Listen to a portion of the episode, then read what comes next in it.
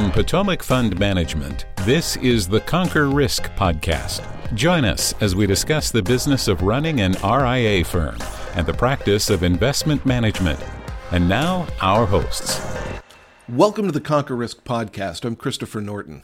I could not be more excited to host our first interview of 2021.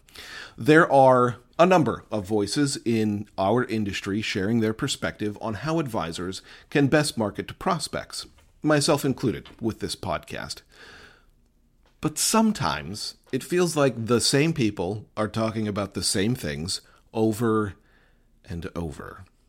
So, while my guest today is one of our industry's most beloved voices in marketing, we're not going to talk about our own perspectives at all. Samantha Russell, welcome to the Conquer Risk Podcast. Hi, thank you so much for having me. Man, you really have just the perfect voice to hear. You know, for those that listen to the audio version of this podcast, my father does the intro. I just called him up one day and I was like, I need an intro. Can you do it for me? He had like a major career in radio. And so every time somebody says that, I think, yeah, but my dad is so much better at it than I am. You're making him proud. No, you do. You're a great friend. And I'm so excited to be here. And thank you for having me. Yeah, I'm excited to do this. I'm excited to talk, but not talk about things that we often talk about and just go straight into advisor success stories and hear how people have been doing unique things, making their business stand out, especially in, I'm not going to say the phrase unprecedented times ever again in my life, but I'm excited to get into it and hear some of the things that you shared with me as we were prepping for this. Yeah, I mean, I think at the end of the day, one of the reasons that our content has been successful is because we just fill it with examples of people out there in the real world getting it done. Yeah. And people, that's all they want to know. They want to see examples of what other people have done so that they can be inspired and then work through how they can adopt it, the strategies that work best for their own firm. So excited to share them. Awesome. Me too. Well, you want to kick us off and share one of the great stories that you've heard? Yes. So what I thought I'd start with is, if some people out there have not heard of this, there is something called Google Trends. So you can go and see what type of searches are trending in the US, in a specific state, in the whole world. You know, you can get really, really specific and see what people are looking for. And so back in March, when the pandemic was really first starting and we saw a huge dip in the markets and there was so much volatility and a lot of employers were laying people off and they didn't know if they were going to be able to continue offering 401k matching programs. The search term, "What should I do with my 401k right now?" reached the highest level of searchability it ever had. Wow. So Google ranks things from 0 to 100 and it hit 100. So it was one of the top search terms. So I had shared this with some advisors that we work with. And one of them, his name's Josh Knoll from Gulf Coast Advisory down in Florida. He created a ton of content around this whole topic of what should I do with my 401k right now.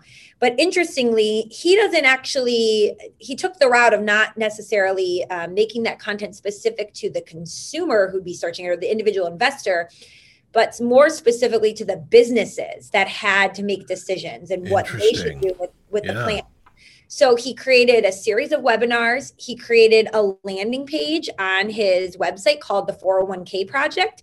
He posted all of the content, made it available without gating it. So you could show up for the webinar and learn, but you could also, after the fact, share those resources with your colleagues. So if you think of it from a content perspective, right?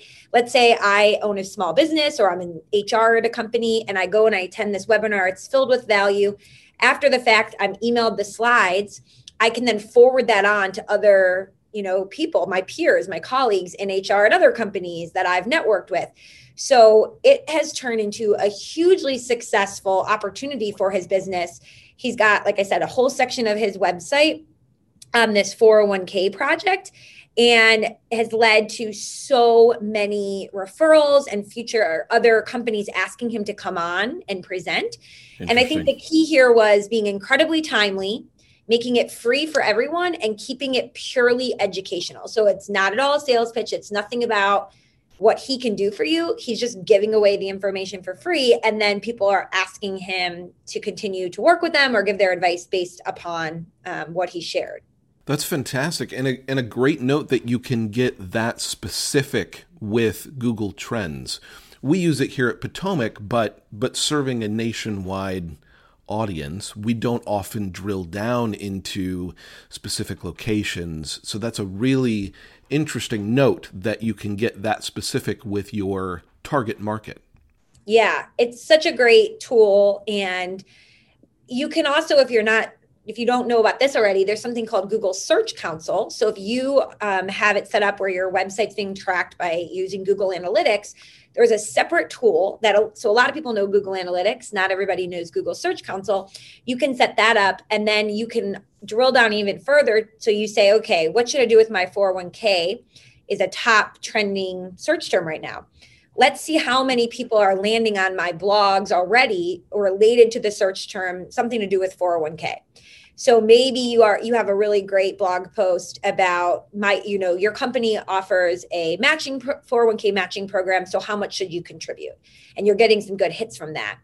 You might want to then play with the same grouping of keywords on the next piece of content you create and hyperlink those two articles together. So Google Search Console will give you insight to your specific website, what people are landing on from the search terms. And then Google Trends just tells you the country as a whole or individual states or cities, what people are searching for.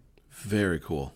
There's a story that I wanted to share that is, at least at the onset, as lo-fi as it gets when it comes to marketing. There's a firm that I worked with in my agency days that I've just stayed in touch with because I want to see them be successful. We're obviously not working together anymore, but they used to do old school dinner seminars, like as classic advisor as it got. They're from the Houston area, and they targeted specifically industry executives and in a specific industry. I won't go any further than that, but when the pandemic hit, no more dinner seminars, just their entire marketing strategy gone, and they didn't know what to do. So they decided they wanted to keep the concept going because it had been tremendously successful. They knew that industry so well, and they knew if they could just sit down and talk to people that it would work.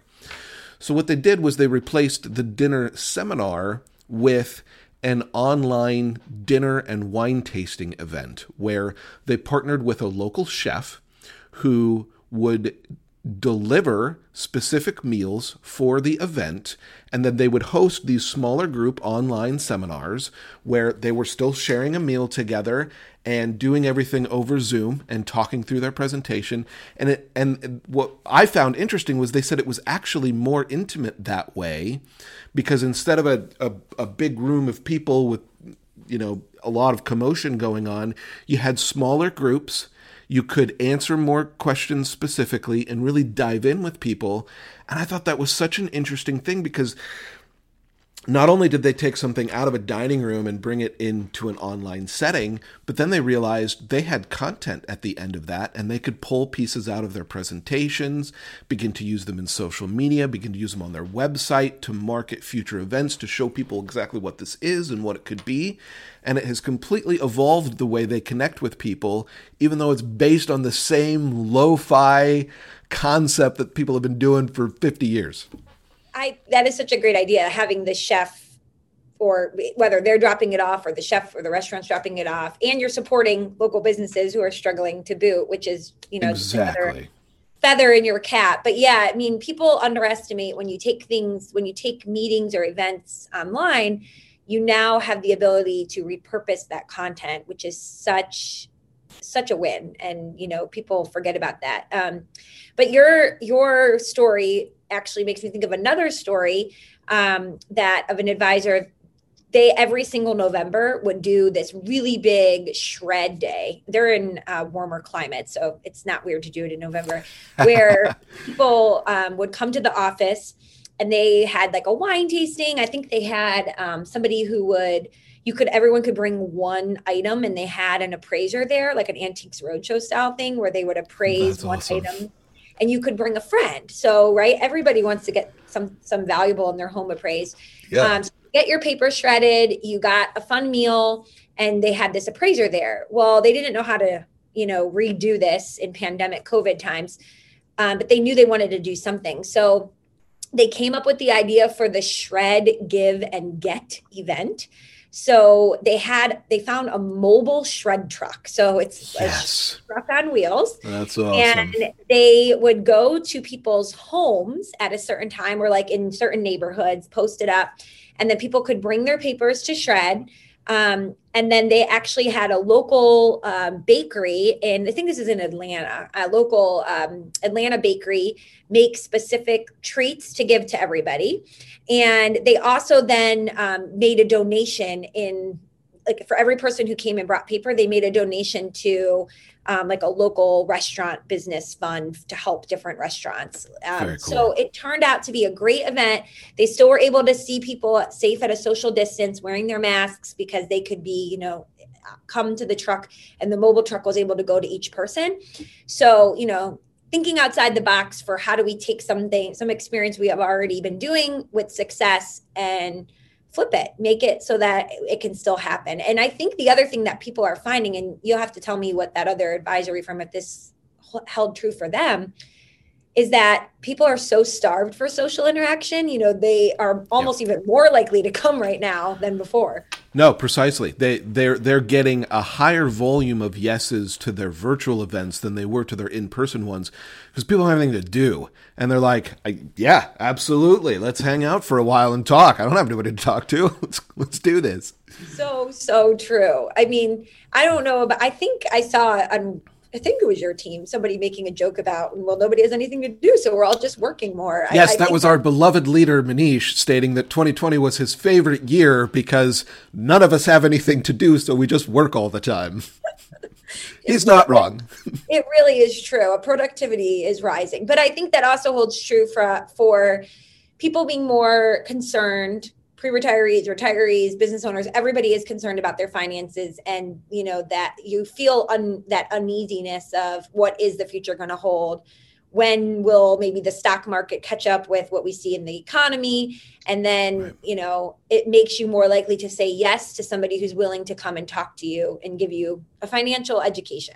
Absolutely. Well, it's always exciting to hear examples of how other people are doing this. And I very much appreciate your time and generosity and just sharing your stories and what you've heard with our audience. Before we end, I want to do recommendations, especially as we enter the new year here. So tell me, what's your top recommendation for our audience? Yeah. So my husband makes fun of me because I am always trying to come up with new ways to entertain our children during all of this time we have together at home. He says I should let them just, let their imaginations run free a little bit more. That could be dangerous sometimes, though. Yes. When it gets quiet. They're only 2 and 5. So I need to get them set up. So in the morning, I do this thing called breakfast invitations, where I'll set something up the night before. Think really, really simple and easy.